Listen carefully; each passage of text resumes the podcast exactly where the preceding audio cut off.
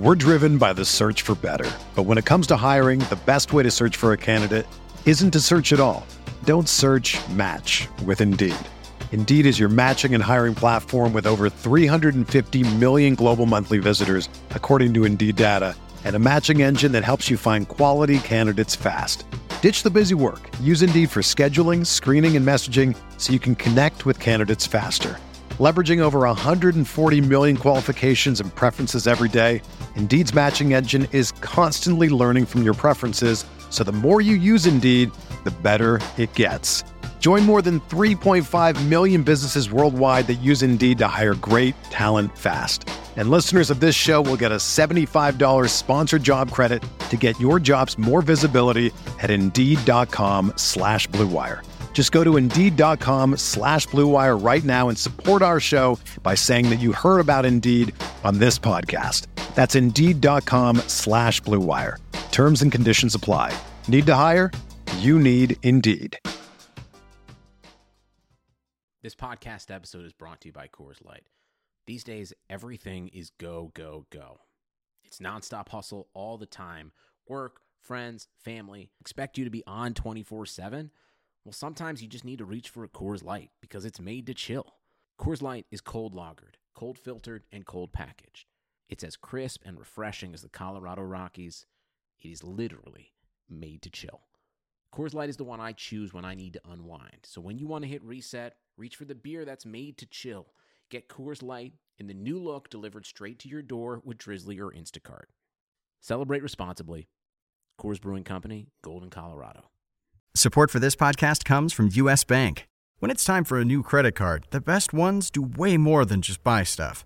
And that's why US Bank offers credit cards that make every day more rewarding. Earn cash back, score points when you shop, dine out, travel, or binge watch, or get a low intro APR.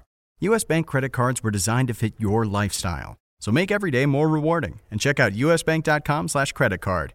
US Bank credit cards are issued by US Bank National Association ND. Some restrictions may apply. Member FDIC.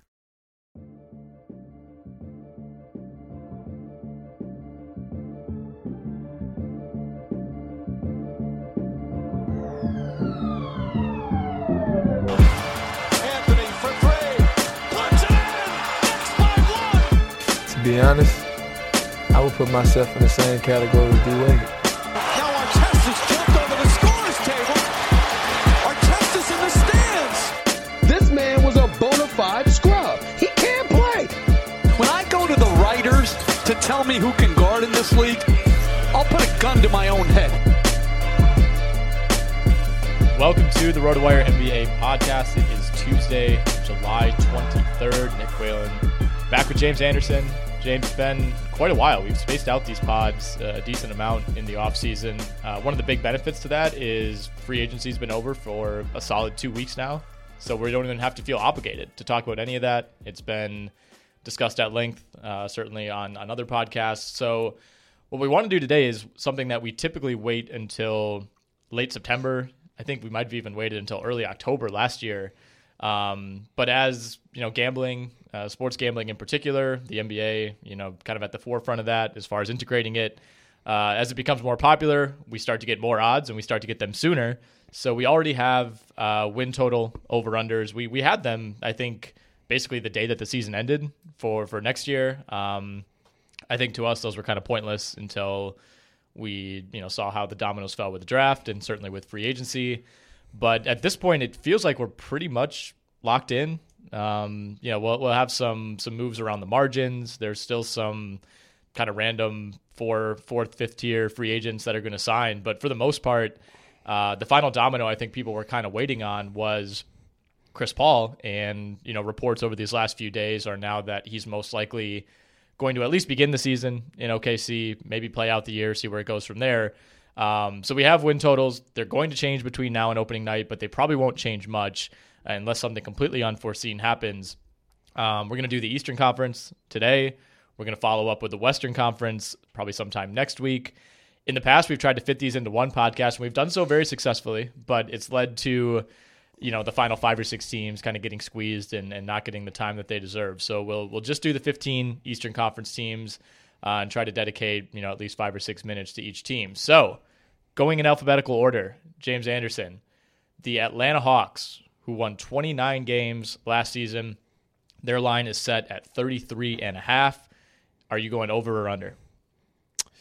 Uh, well, first I I want to say we got these lines, or I got these lines from uh, the FanDuel sportsbook, and I was honestly surprised that they had them out there as as early as they did, just because, um, you know, everyone, myself included, still trying to get a read of all these rosters and everything. So props to props to them for getting those lines up uh, ASAP after the the trade deadline. Uh, yeah, so 33 and a half for the Hawks. They won 29 games last year. I I've marked some of these as stayaways, some of these as as locks, and we're starting off with one that I would stay away from. I am going to go over 33 and a half, but I mean it it's just it's such a good line uh, that they put out there. I mean that's right right in that sweet spot of like I, I could see them winning anywhere from like 30 to 36 games. Uh, the the over bet is just kind of. I think there's a chance that in year two of Trae Young running a team, the, the floor for a team like that in the East might be like 35 wins if, if he's healthy, just because of of just the the type of offense, how it flows, uh, how much better he makes his teammates, uh, the amount that he stretches the court for everyone but there are some some significant concerns. This is not a team that's in like we're trying to get that eight seed mode yet, and that was kind of evidenced by some of the moves they made in the offseason, taking on Allen Crabbe, taking on uh, Evan Turner, and I don't like the Jabari Parker edition, um, but I mean for a team like that, I think it's a it's a fine lottery ticket to to throw out there, but this isn't a team that's constructed as if like all right all these pieces perfectly fit now their core pieces fit really well but a lot of those guys are are either rookies or second year players so you know I, I, think it's asking a lot for them to compete for a playoff spot this year uh, but I'm I'm going over, and it's kind of just a bet on Trae Young's ability to lift a team into that mid 30s range in his second year. I thought you were going to lock that in. I really did. I I would have guessed that this line would be set a little bit higher. I think you're not going to talk to anyone who's like really low on the Hawks going into next mm-hmm. year. You know, I think I think saying that they're going to win games in the low 30s is probably you know about as low on them as you'll find people. Uh, but I'm with you. I went over.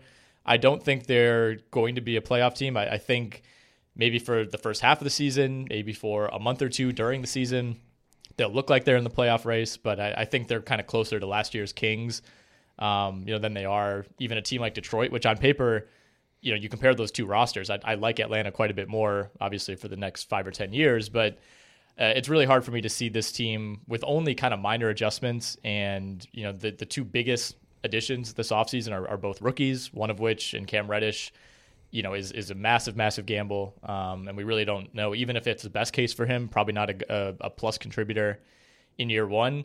Um, but at the same time, it, it does feel like there's an upward trajectory with this team. I I will slightly disagree with you on the point that you know they, they don't want to win games. I, I think last year would have been the year to not win games. And you're looking at game 82. They played all five starters, 30 plus minutes. John Collins played 36 minutes in that game. Like they were by no means trying to lose games at the end of last year. And I think they're kind of moving further and further away from that mindset. You know, not that they don't want to add another star, but this doesn't strike me as a team that could be 500 at the All Star break and then you know just completely no, pack it in. I, I don't mean I definitely don't mean that they're tanking. I just mean from a roster construction standpoint, they're still kind of an asset accumulation mode where they didn't the the moves they made this offseason weren't like, all right, how can we add wins to the roster? Like how can we win as many possible games as we can win this year? The the moves they made in the offseason were kind of like, yeah, we'll take your bad contract like um, you know, I, I, I think that's fine. It's just mm-hmm. that this isn't a perfect roster to me. And I really, I don't think there's many guys at all on this roster that I think are going to be positives in terms of helping an NBA team win games. Like, I, I think it's Trae Young is, is going to be a clear positive for them. Otherwise, you would just bang the under. And I think Kevin Huerter's got a chance to, to help them win games. I think John Collins uh, is is an overrated player in real life, but I still think he's a, a a positive player, but you can't expect their two rookies to come in uh, or their their two high picks to come in and help them win games right away. Even though DeAndre Hunter's a, a pretty advanced rookie, and I mean I don't I don't expect Alex Len to be like a, a positive contributor or Evan Turner or Allen Crabbe. I mean I think those guys are just sort of at best they're like neutral players. And so I just I think that there is sort of a ceiling on how many wins this team is ready to to go get in an 82 game mm-hmm. season. I mean, this team started six and twenty three last year. That was at the absolute peak of me thinking that I was completely right about Trae Young yeah. being a massive bust. I think you and I were enjoying that day to day. They finished the year on a forty win pace the rest of the way. You know, over the final fifty or so games. So you know, there's there is reason to believe that if they pick up where they left off, you know, they're a team that could easily get to 35, 36, 37. Um, but I, I do tend to to side with you in the regard that they don't have a ton of upside right now. It, it still seems like they're a year or two away. The the additions this summer, like you said, um, you know, basically swapping out one bad contract for another. You know, giving giving more to Portland, taking Evan Turner back. That's kind of a negative or a or you know a no sum for them. You got Jabari Parker, you got Chandler Parsons. You know, guys who the best case scenario is they're what league average players, if if not slightly below. Um, so I, I, do think that while I'll take the over on the Hawks, you know, they're they're to me not really this team that's ready to all of a sudden be the seven or the eight seed in the East, even though they have two of the more exciting young players in the conference. No, I mean I think it's it's going to be a fun team to watch, uh, but it's going to be like if Trae Young misses twelve games, I think that they hit this under. Like I, I really don't think there's a I'm looking at the depth chart right now. There. We have Cam Reddish as the backup point guard. uh, yeah, I, gonna, I, don't think that's correct, but it's it's it's Evan Turner or it's DeAndre Bembry. You know, they they are very thin at point guard. They're a little bit thin at center all of a sudden. You know, Dewayne Dedmon was was hurt on and off last year, but you know that's going to be a common theme with a few of these teams in the East. Is the center position is all of a sudden a major liability. I mean, right. Alex Len is probably coming off of his best season, but you know you're talking about that in the context of Alex Len um, John Collins has firmly said he's a power forward. He wants to play power forward. You know, there's going to be times where he's playing center, but the lack of depth at point guard and the lack of just overall talent at center, I think, probably caps this this team's upside. Yeah, and if if Trae Young, even if he stays healthy and he has kind of like a sophomore swoon type, like mm-hmm. a, a Jayson Tatum, like or Donovan Mitchell, like in the first half last year, like that probably helps them yeah. hit this under too. I I just don't think I don't really want to bet against him being able to lead this team to 34 35 wins. I think that, that that's what I would bet if I had to, but I just think there's so many ways this it's all about Trae Young. Like without him this team would still be one of the worst in, mm-hmm. in the entire league. The Boston Celtics 49 wins last year. Uh, this one opens at 48 and a half. So despite all the upheaval, uh, Vegas basically sees this as as a similar team to last year. You going over or under on 48 and a half for Boston? I'm going over and if they had any semi decent real life centers, I'd have them in the mid 50s. I just think that that one position is the only thing that make made me think about this at all, but yep. I mean, if you just look at their depth 1 through 4 I mean, it's really, really nice. It's really impressive. I think the, I mean, the the pieces fit really well. Like that, they're. I hope that they run the lineup where it's like whoever you want to call the center is the center, but it's basically either Tatum or Marcus Smart or Jaylen Brown is the center. But like that, that uh, Walker, Hayward, Tatum, uh, mm-hmm. Brown, Smart lineup to me is just going to be really fun if they if they ever roll with that. Uh, I think that this is just kind of a classic last year's team super underperformed expectations, so people have kind of swung it too far the other way. And like like Jayson Tatum, I expect to just have a, a monster year this mm-hmm. year. Uh, I think Gordon Hayward's going to be much better than he was last year. Like he doesn't even have to be Utah Gordon Hayward, just kind of you know uh, a poor man's version of Utah Gordon Hayward. I think that that would be a huge help to this team, and I think the there's a, there's a, a, ton of Ewing theory potential here with just those guys being so happy that, that Kyrie Irving's gone and they're just and even Terry Rozier they probably if, are, yeah. if they win sixty games it's too. renamed the Kyrie theory yeah and, and, so I just think that this is it's swung too far the other way this is still a really talented team yes. they didn't live up to expectations last year uh, the Al Horford loss and even the Aron Baynes loss mm-hmm. uh, those are big those are like really big losses but Right. Um, you know, I just I think that their depth one through four is just so good, and I think Kemba Walker is going to be such a good fit, and I think uh, Brad Stevens is going to be kind of re-energized a little bit too, where you know I, I think this is one of the best teams in the East. I actually think they're probably going to get the three seed.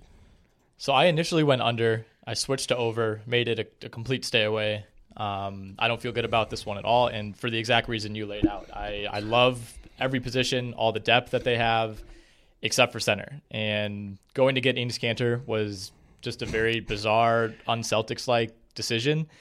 And I, I do agree with what you said. You know that hopefully we don't see, you know, 35 minutes a night of traditional center. But I also don't know, right?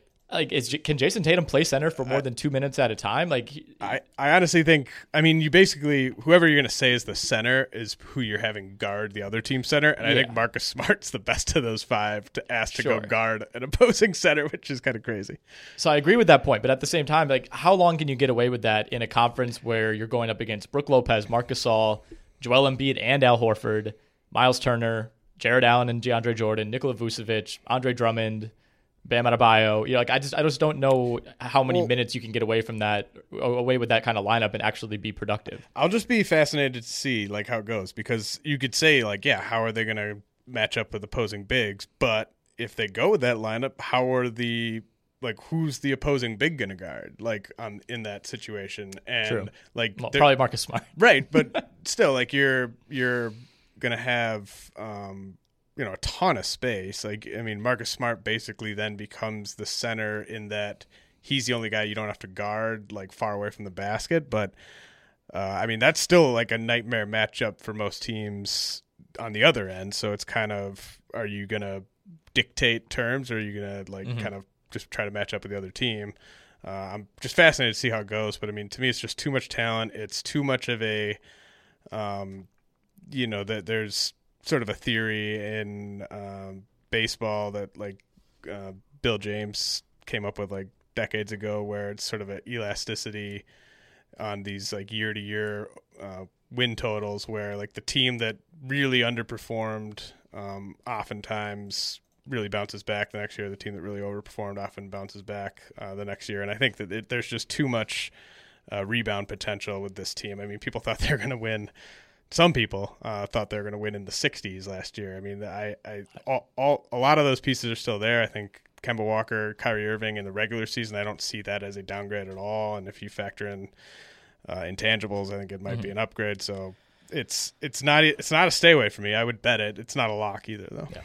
if you believe in Brad Stevens, I, I think the over is is somewhat safe. You know, he won 48 games going all the way back now to 2016, and we're talking the, you know, Isaiah Thomas, Avery Bradley, Jae Crowder, Evan Turner, Marcus Smart, Jared Sullinger starting 73 games, Amir Johnson starting 76 games, Celtics, and then he won 53, which was you know the Isaiah year, and then it was 55 two seasons ago, Kyrie's first year. Um, and you know, with everything seemingly going wrong last year, still got to 49. Like I was kind of surprised to check that total and see that it was that high. You know, that was they basically had the same season that the Utah Jazz did, and obviously the Jazz schedule is different, playing in the West. Um, but we're you know we look at the Jazz as having a really good 50 win season last year. Boston felt like an absolute disaster, still got to 49. I, I am a subscriber to the belief that when you take everything into account, Kyrie and Kemba is kind of a wash, at least for this year. Um, but it really does come back to the center position. Like we're going to find out just how valuable Al Horford was, you know, relative to someone like Kyrie Irving to this team. Do Do you think there's any chance that, like, all of a sudden in the preseason, people are like, "Whoa!" Like Robert Williams, Daniel Theis. Like I didn't realize those guys were this good. Like, are, did the Celtics like know something we don't like about any of them being better than just backup centers, or is this is this just 100 percent they think Enes Kanter?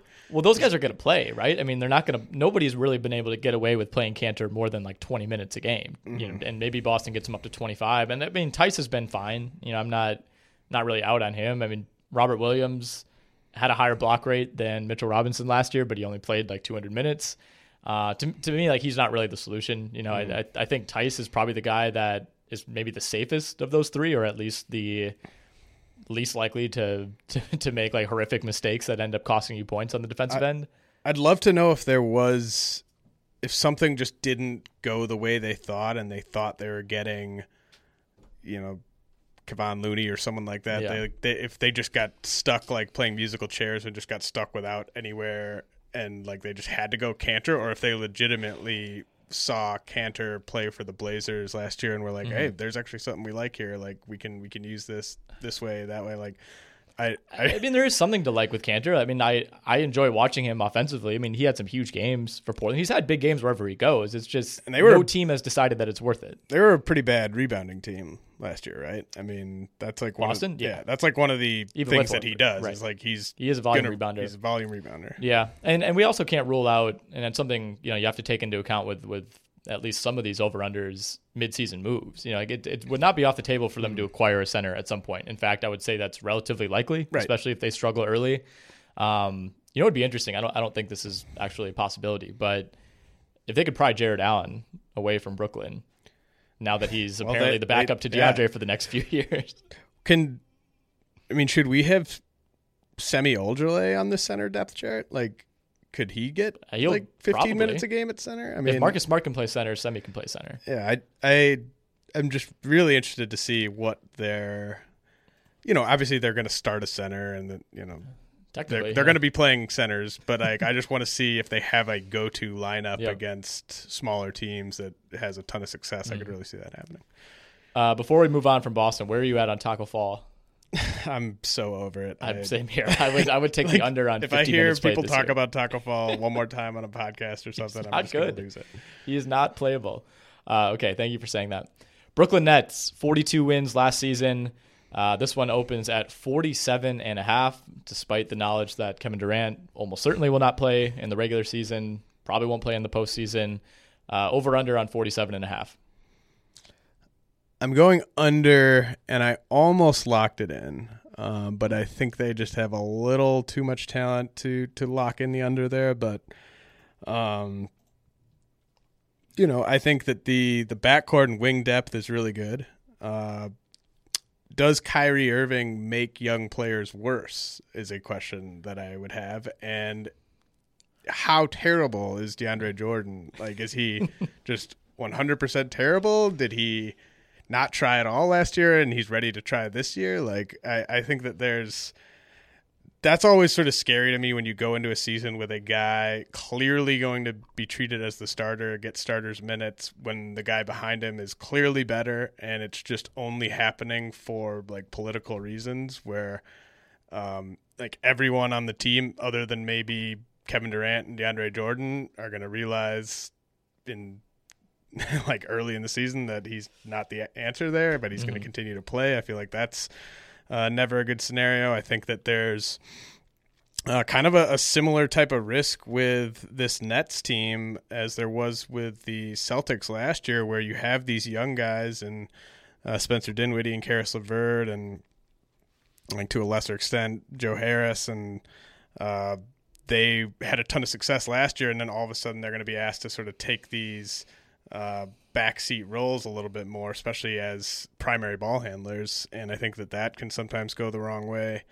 Um, you know, I, I think that their depth at the four is is a little sketchy. Um, just I, I think it's a really big number for a team with that many questions. 47 and a half, even in the East, that's Yeah. a really good team. And I just I think we the only real example we have of a team winning a, like a ton of games uh, with Kyrie Irving on it were these last two Celtics teams, with Kyrie Irving being the best player on it, were Right. these last two Celtics teams. And uh, last year's Celtics team had way more talent on it than this year's Nets team does, and they only got to 49. Right. Uh, the year before that, um, you know, they they had even more talent on it, and, and so I, I think it's, I think you'd have to be uh, really, really bullish on a bounce back year from Kyrie Irving, uh, just from a leadership standpoint, to take that over. Yeah, I think Kyrie's numbers are going to be great.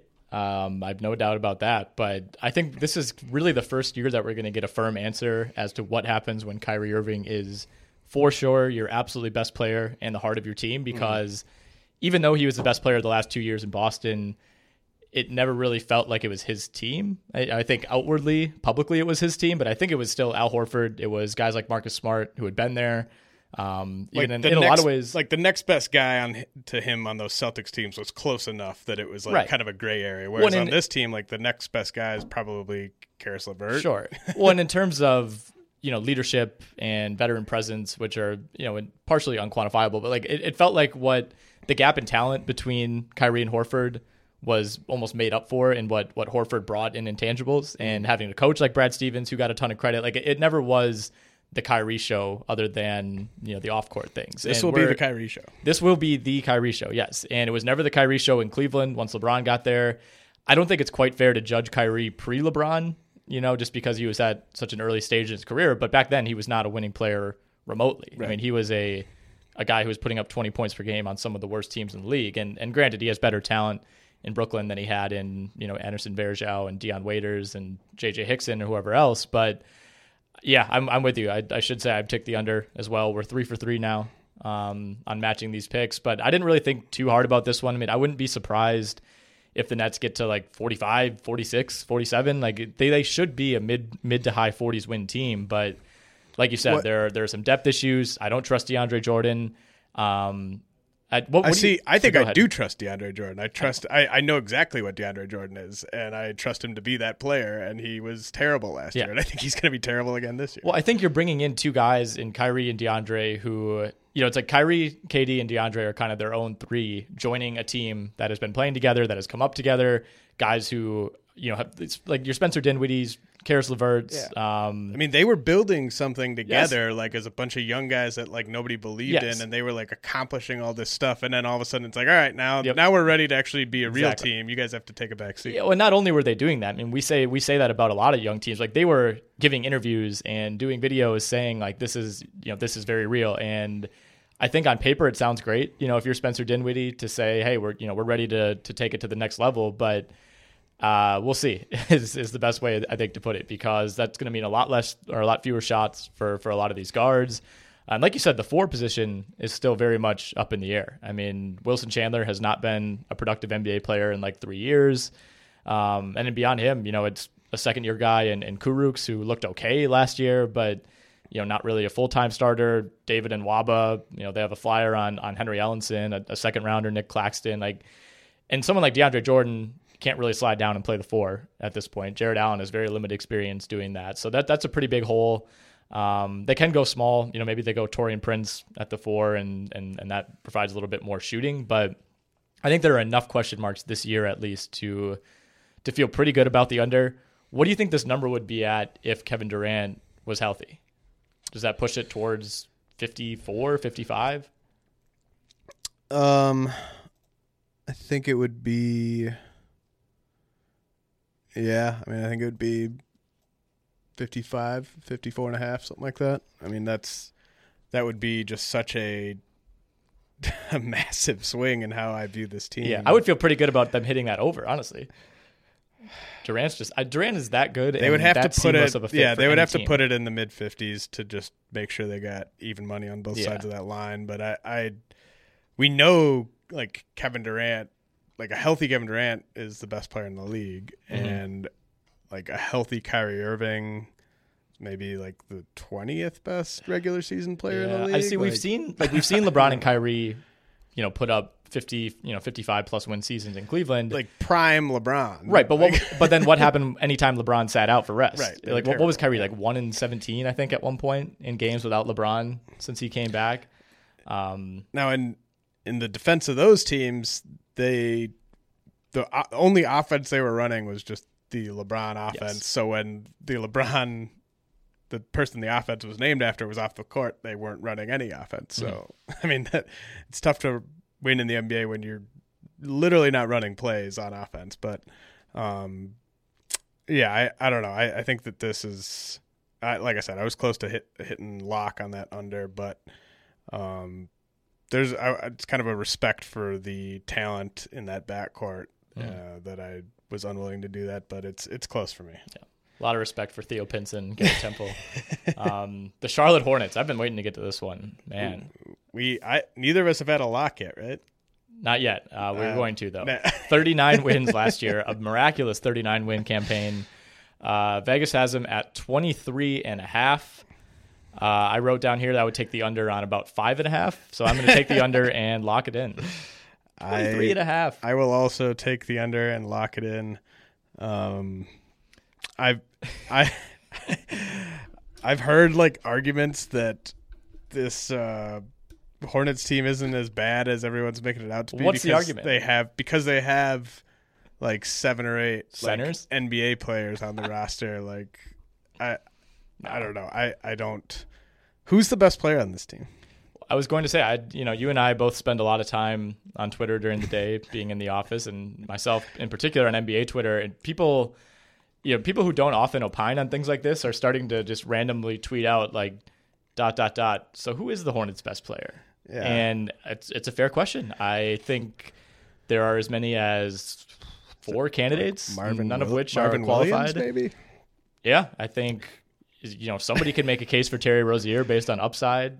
I mean, Nick Batum in terms of track record is probably the winner. Miles Bridges. I mean, And Dwayne Bacon looked pretty good. I think the it, you if you had to argue, it would have to be for either Rozier, Batum, Bridges, or Marvin Williams. The fact And that Marvin Williams is even in this conversation. All four of those guys should be coming off the bench for like maybe on like a bad team, Nick Batum still starting, or You know, Marvin Williams would probably start at the four for Sure. like Portland or Sure. maybe Brooklyn. um, sure, or uh, the pay or the Pacers maybe. Um, but like, the, it's just really, really rough, and the fact that Scary Terry's gonna be, I mean, in in Brooklyn, it's gonna be the Kyrie Irving show. In Charlotte, it's gonna be the Terry Rozier show, and It's gonna be awesome. it's gonna be it's gonna be really something. Like I, this hopefully the basketball is just so bad that they finally take that team away from from MJ and and move it somewhere else because um, They can't do that. it's it's really impressive how poorly he's been at, at owning an NBA team. I mean this this is just not only is is this the amount of talent they have on the roster, but they are Mhm. aren't they over the cap? Are they capped out? Yes. Well, close to it. Yeah, I don't. I don't think they're like hard capped, but Yeah. they were capped enough, enough that they this is them no using all their improvements. Yes. available resources. This is the best they could put together. yeah, they're not. Yeah, they've done nothing to like take on. They can't even be a team like Atlanta that takes on salary and accumulates picks. It's and it's not getting any better either. You know, unless Terry Rozier is is one of those guys who goes. You know, it's James Harden. He goes to another team and all of a sudden he's an MVP candidate. I'm going to say that's relatively unlikely. There's no really path out of this for them. They're going to have cap space, but it's not really going to matter. This And- might be the first time we see like in an upcoming draft since Steve Francis where a, a player just gets it out there in the public like I'm not signing like you if you draft me I'm not going to sign and I mm-hmm. would 100% support a player doing that. Yeah, when Brad Davison is, is ready to go number one next year. Uh, yeah, I mean, this I could go on and we could do a whole podcast just kind of decrying the Hornets for the atrocity that this is. Um, I mean, I was on the record last year saying that I thought the Hawks would be historically bad. Was totally wrong about that. I'd like to kind of carry over that take and reapply it now to the Hornets. You know, we will obviously take the under on 23 and a half, but where where's like a realistic number where you'd have to think about maybe going over? Um, you know, I, I'm, I might not be quite as low on them as you. Like, I, I would probably go over if it was at like 17 and a half. Or, I mean, in in the East, I think there are enough bad teams where I think I would I would take this team to win 18 games. But, um, I mean, it's yeah, I think they would probably be my pick for who's going to be the worst team in the league, just because of how low their talent, like their top talent, is relative. Like at least like the Cavs are at least going to have Kevin Love theoretically for half a season, and um, you know the Suns have talent, and the the Knicks. You know the Knicks. I, we're, we're going to get to them. That'll be fun. But I They mean, have- like they have players. but like the the Hornets, it's just the fact that their best player might be Marvin Williams. Yeah. It's it's pretty bad. We're gonna see some possibly like attendance records being set, negative attendance records being set. I don't know what the draw is. You know, for so long it was Kemba, and even though I think people in Charlotte even knew that he wasn't that good, it was enough. And I just yeah, I don't know like what is what is like the big banner outside the arena? What does the local TV commercial promoting season ticket sales look like? Is Devonte Graham like on the front of this? like together we build, and it's like Malik Yeah. Monk and Miles Bridges. Feel the buzz, something like that. Yeah, right. Feel the buzz. we haven't even mentioned Malik Monk. Breakout alert. He's so bad. He's pretty bad. So bad. But this season is set up for him to have an all-time, like extreme low efficiency type of season, like you know MarShon Brooks type of stuff that we haven't seen in a while. I'd love for him and Rozier to just form this bond in the backcourt where they're just like thinking of themselves as sort of like Splash Brothers 2.0 Yeah. and like I think that's very possible. really just feeling themselves like Yep. on opening night and, and they, It's like they have a close loss on opening night, and that just carries them for a while. What is Rozier's reaction going to be back in Boston? Like, I, I don't think I think he'll get cheered. Oh, um, I mean, right? he's gonna. Oh, by the fans. By the fans. Um, Oh, oh, well, actually, continue on what you were going to say. Wow. Where was that going? I think he's gonna like go in there dead set on trying to score like sixty, and I think he'll do that when they play the Nets too. The Kyrie Rozier showdown. sure, sure. Um, and so I think that there will be a lot of shots taken by Yes. Scary Terry that night. Uh, Celtics Probably fans, most nights. I think that he gets a, a clean pass from them. I think Mm-hmm. that they just allocated all of their hate towards Kyrie Irving. Uh, I, agree. think it's a lot, lot You can't do both. Yeah, it, exactly. Al Horford's going to get a warm reception as Yeah. well. Oh, yeah, of course. And I don't think Boston fans wanted Rozier back at sixty million No, dollars think anyway. this was so- a mutual parting, and um, I mean he's not at fault like for No. their season at all. It's No. just that he clearly wanted out, and they didn't Mm-hmm. want to pay him. All right. From one of the easiest to what I believe to be one of the hardest. The Chicago Bulls, 22 wins last season. The number is set at 31 and a half. You are going to go. I'm gonna go under, and this was my hardest one in the Eastern Conference. Uh, I I could go back and forth. Like we could do the pod again next week, and I might go over. So absolutely stay away from this one.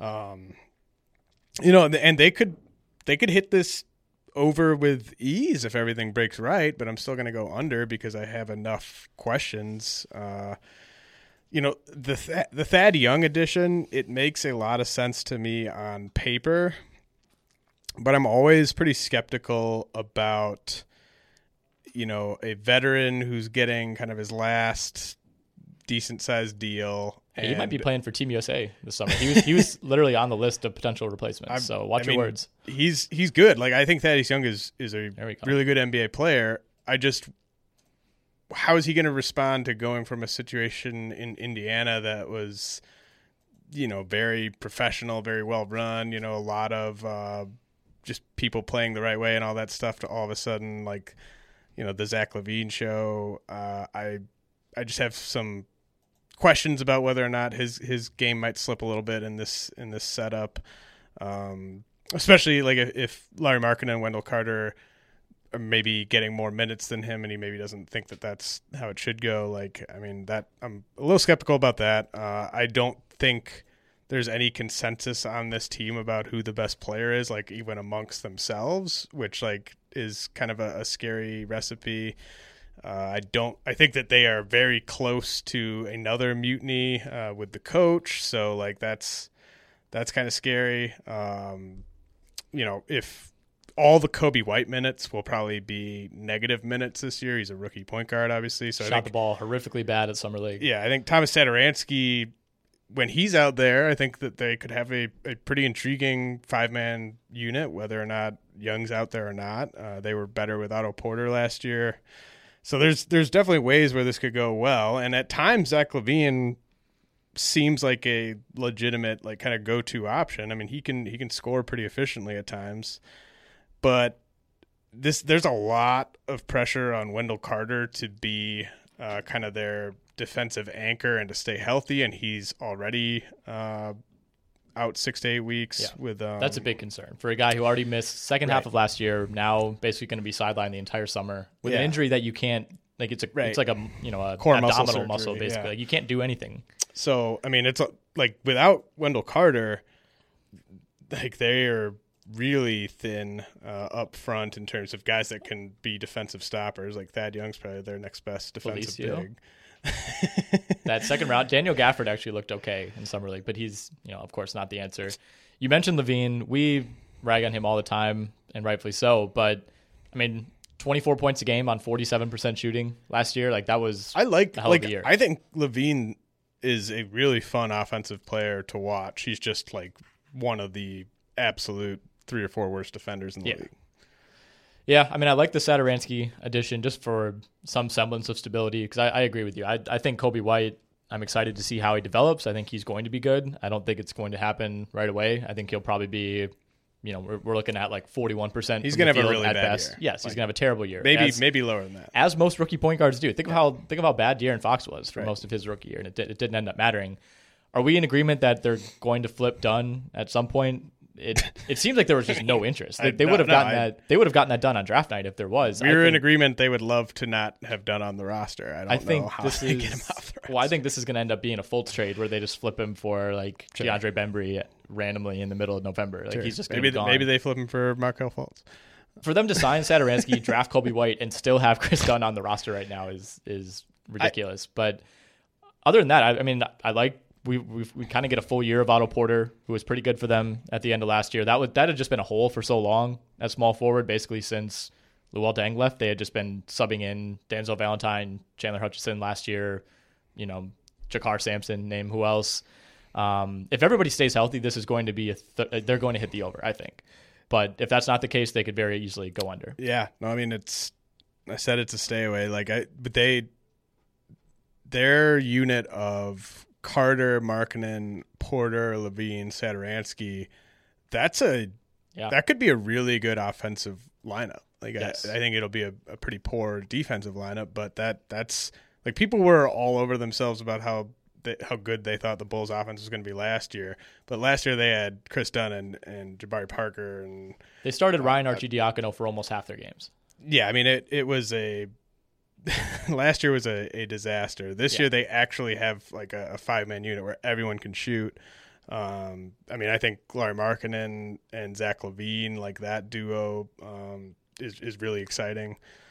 Uh, so yeah, I could definitely see if, if if things go right, if they like never quit on the coach, uh, which is a big if, then I think they will hit the over. I will say the opposite. I think they need to quit on the coach early on, get him fired, and then have a real coach. I think GarPax's too uh, like kind of too stubborn to move off of him. I mean, didn't they just give him a, a huge extension, or at least a lengthy extension? I think several weeks after an internal public mutiny, they decided to give him an extension. Yes. So I, I just can't picture them uh, changing course this quickly. I think you probably see him get fired like next year, but.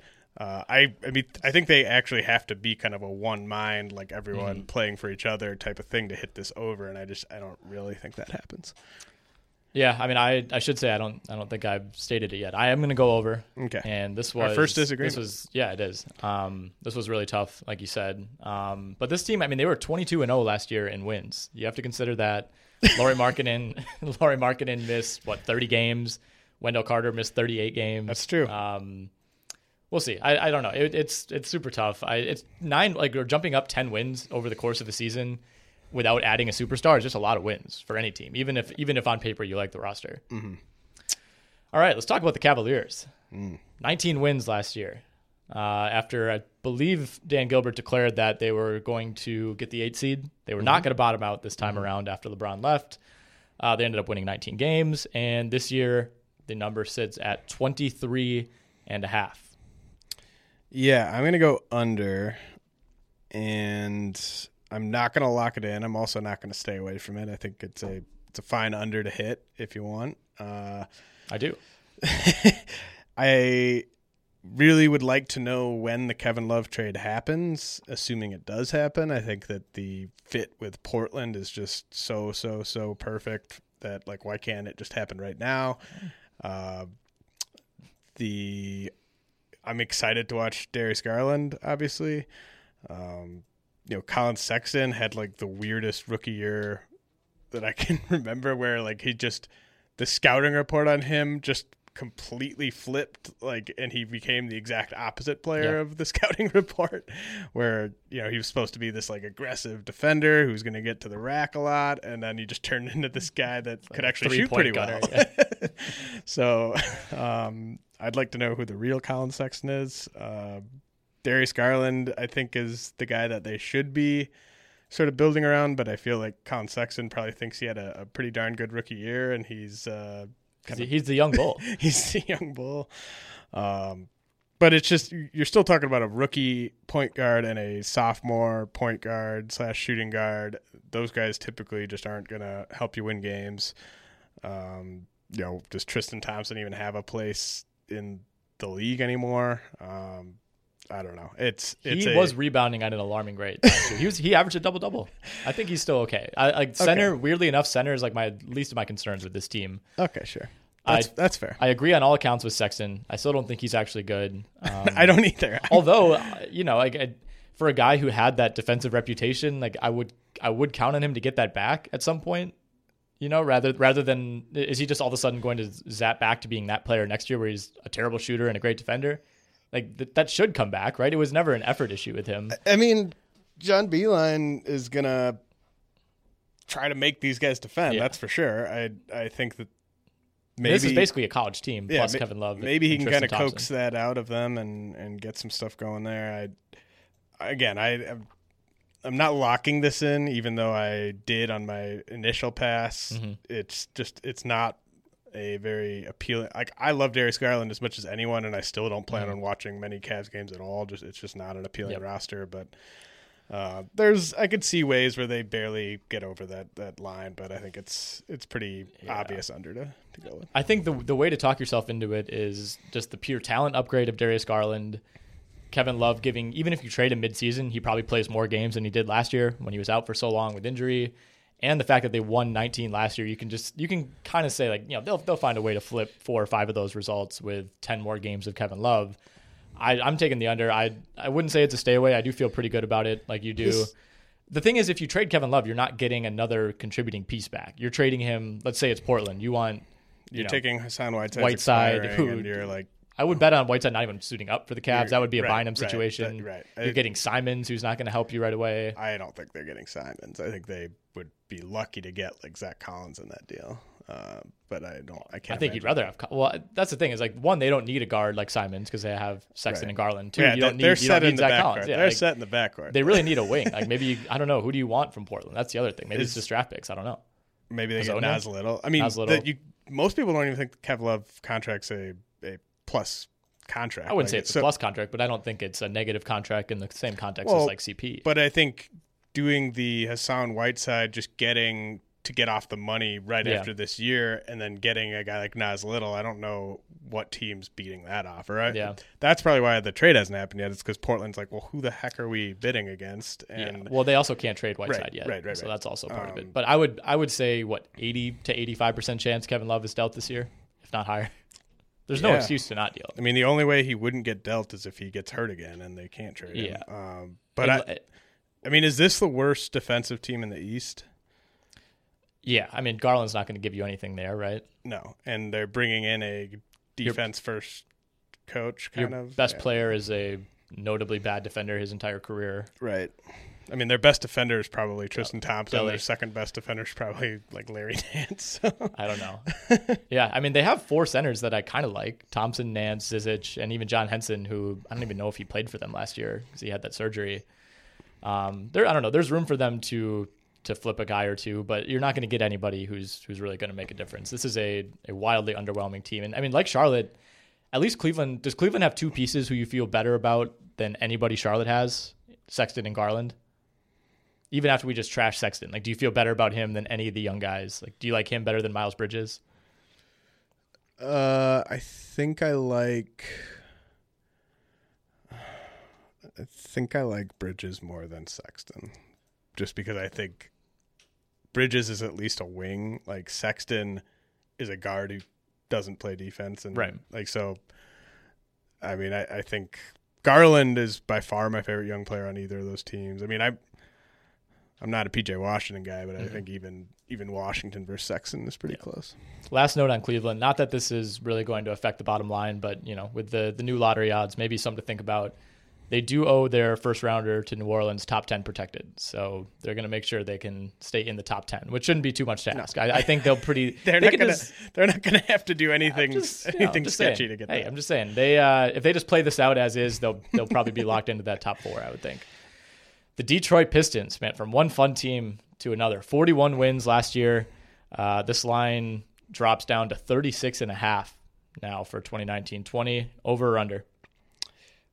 I'm gonna go over. I think that the Pistons are just that to me they have kind of taken the mantle of those like Herb Kohl Bucks teams where it was just between 36 and 42 wins every single year. You could just lock it in. Like they were never going to be bad enough to to pick high, and they were never going to be good enough to get better in like the eight seed. I think that that's just exactly where the Pistons find themselves, unless they are able to pivot and just completely tear everything down. I, I just I don't see a market for a guy like Drummond. I don't, you know, Griffin's contract is big enough that I mean they would have to get pretty creative. I don't know which like contending team is like, yeah, we Blake Griffin's going to be Hey, Portland. Oh yeah, I, would rather have Griffin than, Kevin Love if I were Portland, but um, I mean, I think he's he's just a much better player than Love, and I think the Pistons, you know, ownership probably. At least it seems like they're fine with just being this team that just tries to win as many games as they can every year and never really comes close to doing Mm-hmm. anything. So uh, I just think 36 and a half, it's kind of like a like who's going to bet over on this Pistons team? Let's make it really low. Uh, whereas I I sort of think they're just going to win 38 or 39 games. It does seem a couple ticks too low for a team that didn't really have any major losses, right? Am I forgetting anybody? Stanley Johnson. Well, they they lost him last year. I mean, this is we've seen we've seen the post Stanley Johnson Pistons, and they look great. Uh, yeah, I mean, you're basically running it back with Reggie Jackson, Luke Kennard, Tony Snell. They bare they they went the a long stretch where Luke Kennard wasn't playing nearly as much Yeah. as he should have been, and like then once he started playing, like Yeah. he, He was barking at Dwane Casey. I think he, he, he was like in the Casey doghouse for a little bit, and then he ended up being their best player Yeah. for parts of that Milwaukee series. Um, I'm going under on 36 and a half. I know it is a low number. I, I thought it would, you know, 38 and a half, I think would seem a little more realistic. Um, but Blake Griffin played 75 games last season. And if you look at his previous few years, you know, two seasons ago, 58, before that, 61, 35, 67. Um, and he was pretty healthy prior to that. You know, he played, you know, he'd missed a maximum of two games his first four years after that initial uh, knee surgery that kept him out of his rookie year. But 75 games last year was the absolute best case. And we saw, you know, what he looked like starting round one. I mean, he was just, he was 60% of himself for that Buck series. Um, that's a really good point. Yeah, I mean he's still working his way back from arthroscopic knee surgery, so Right. yeah, I mean that's Well, and even if he doesn't get hurt again, quote unquote, like he's, you know, they're going to limit him. I just can't imagine they play him 75 games at 35 minutes a night like they did last year. And, and part of that was, you know, getting into the playoffs and, you know, they almost blew it. But they were two and five in the seven games that he missed. If he misses 15 games, you know, they probably go like three and 12 over that Well, span. So, do you agree that the top seven seeds in the East are pretty much locked in, in terms of like Bucks, Sixers, Celtics, Raptors, Pacers, Nets, Heat, So Bucks, Sixers, Celtics, Pacers, Nets. Raptors, Heat? I see. It. Yeah, I mean, I don't. I think the Raptors are probably five or six. I think they're going to take a pretty big step back. We'll get to them later, but yeah, I think so. Because I, I, I sort of see it as Detroit and Orlando in a two-team race for that eight seed, and so I, I kind of think like the Pistons are just going to do everything they can to win games, and, um, but I think the the Blake Griffin, can he play? 70 plus games again this year is gigantic because obviously without Blake Griffin this is a horrific team. Yeah, I mean they were a pretty good team for stretches last year when Blake Griffin was looking like you know playing the best all around basketball that we've seen in a while. Um, but yeah, to go back to your original question, I, I think those seven you could pretty much lock in, barring a major injury to any contributor. Um, and I think Orlando is still, you know, a safer pick for that eight spot. You know, they have, they, you know, Blake Griffin's probably the best player between those two teams, but Orlando doesn't have like these massive injury concerns. I think they're deeper all around. Um, and then you have Atlanta and Chicago as kind of the two teams that if everything breaks right, you know, maybe they, they get to 41 wins and, and are challenging for that eight spot. The Indiana Pacers, 48 wins last year. Uh, the number is at 47 and a half. Uh, obviously, Victor Oladipo, his status still kind of up in the air right now. Sounds like maybe December it would, it would be when he would make his debut.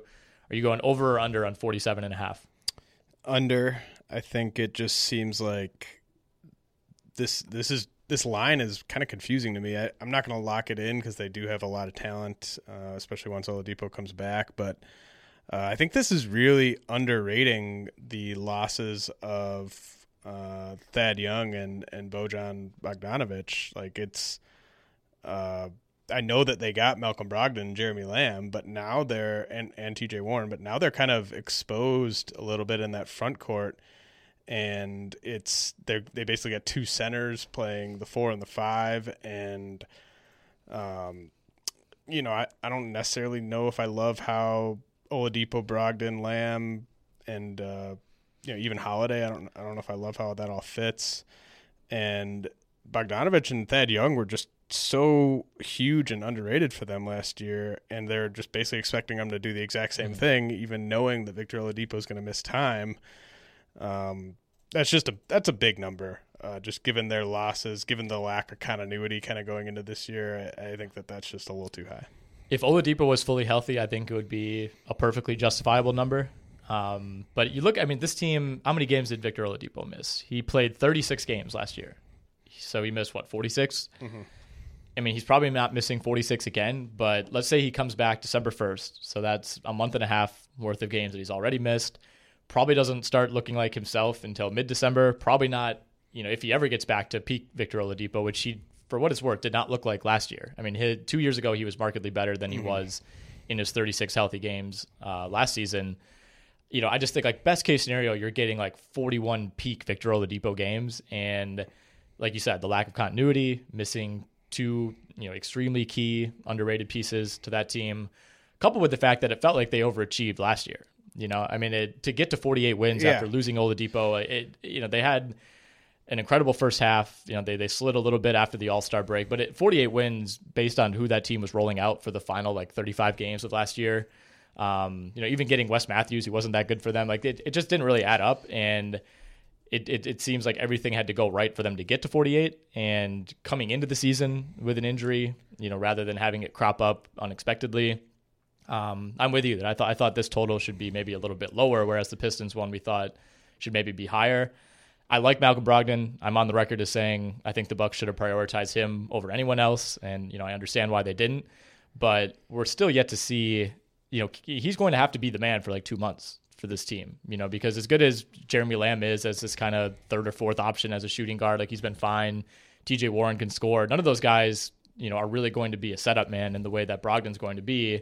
Um, and he's never even averaged 30 minutes a game, you know, in his career. He was fourth on the Bucks in usage rate last year. Um, so I, I mean, I trust that he can do it. I, I, think he's a really good player, but there's just a lot of unknowns for me to take that over. So I'm, and, I'm going under. Yeah, and it's not like they just like replaced Bogdanovic and Thad Young with Lamb and Brogdon. Like they also lost Cory Joseph. They also lost uh, Darren Collison. And I mean, there's just there's a lot of guys not on this team that were part of that success yeah, last The NBA year. lost Darren Collison. Right. Jesus gained Darren Collison. Sure did. Yeah. I mean, I, I love Sabonis. Um, I think my, like having Miles Turner as your center gives you kind of a nice floor defensively. Mm-hmm. Uh, oh, they have Brian Bowen too. Never mind. I'm going over. yeah, this is they're going to be a fun team. I mean, I I do think like people initially kind of freaked out on free agency night on July 1st, like when they got Brogdon, they got Lamb, and they you know they had gotten Warren a week earlier. Like I think people kind of viewed them as like the East version of the Jazz, and then you start looking at the roster, and it's like I don't know. I man. think it's like a 44 win team, which is fine. Yeah, like you'll make the, they'll make the playoffs. Like it's just if it's, Victor Oladipo comes back and is great, maybe they hit the over. But that that's just a lot a lot of ifs I think for that to happen. Mm-hmm. Okay, skipping down to the Miami Heat, uh, 39 wins last year, about as expected, and that number now with Jimmy Butler in the fold jumps to 42 and a half. All right. Uh, I'm going to lock in the over on 42 and a half. Whoa. Yeah. Why is that? uh, well, first of all, I think Hassan Whiteside is addition by subtraction. Um, I think that that's just a piece that they probably internally had just been wanting to get rid of for almost ever since they gave him that huge extension. A very unheat like contract to hand out. And uh, I think just not having him will make everyone happier when they go to work. And then I think Jimmy, I just think this is a great cast of characters for Jimmy Butler to be like the lead dog with. And like there's zero questioning that this is Jimmy Butler's team. And he's going to drag this team to 45, 46 wins, and he's just going to be so excited about it. I think it's, uh, yeah, Erik Spoelstra is still one of the best coaches in the league. I think the like Dragic and and Herro and uh, Winslow and Adebayo, like I I think those guys are going to be really nice fits around Butler. I think that they are going to defend, even though they don't necessarily have the classic personnel to have a top 10 defense. I think they might still get there just based on effort and, and scheme mm-hmm. and everything. So um, I think that this is just kind of a a a bright new day for this this Miami Heat franchise, wow. and uh, I think like I, I think there's gonna be like some Jimmy Butler MVP chatter and like what? the like I think he's no. just gonna have not like like in the same way that there was like um okay so like remember in December January there was like a lot of hey like Paul George should maybe be in the MVP discussion. I, I think then, that was like February, March. Yeah. Well, but then like February, March, he like really was like, I'm in the MVP yeah. conversation. Like, I think it's going to mm-hmm. be kind of that light, like he's not going to win MVP, but he should be in the discussion, okay. like kind of like the down ballot type of guy. Uh, okay. Where everyone's just like, "Whoa!" Like Jimmy Butler. Like if we if we underrated Jimmy Butler, like I think there's going to be a lot of that going on. Uh, Bam Adebayo is just awesome. I'm really excited for to see what he can do with without Hassan Whiteside there anymore. And yeah, this is just kind of a Eastern Conference Spoelstra, Jimmy Butler, like decent supporting cast. I, I think that there's a mid 40s win uh, team in there pretty easily, unless he misses a bunch of time. Okay, I got to hand it to you. That was a pretty solid sell job. I I have the under, and it's too late to change it, so I have to stick with it. But I did not expect you to ascend to the pulpit of Jimmy Butler and and give that speech. But I I will agree with you that this is clearly his team, and I think that's an important uh, standard for someone like him who's not a top 10 player. So, you know, in the current NBA, it's almost difficult for him not to be the best player or, or to be the best player on his team, I guess is what I mean to say, like he was in Philly. And obviously that right. caused problems. I just don't know if Jimmy Butler's that good. Like, if he's your best player and he's clearly your best player, does that get you to 45 wins? I, I have my doubts. I, I think if he stays healthy and plays 79 games at 35 a night and, you know, is looking like the Jimmy Butler, you know, kind of from the end of the Chicago days, very much in play. I think him, I mean, him and the, the Heat have been on like a collision course for several years now as like an organization uh, versus a player philosophy. Like they're, it's they're just a, a great match. fit. It yeah. is. And, and like, I think the, it's sort of the opposite of what he found in Minnesota, where oh, yeah. it's just none of those players around him were ready for to play like Miami Heat style basketball mm. and to defer to him. Obviously not because like Karl-Anthony Towns is better than him, but like this is a team that's just tailor made mm-hmm. for Jimmy Jimmy Butler to be the the lead singer. Yes. It, you know?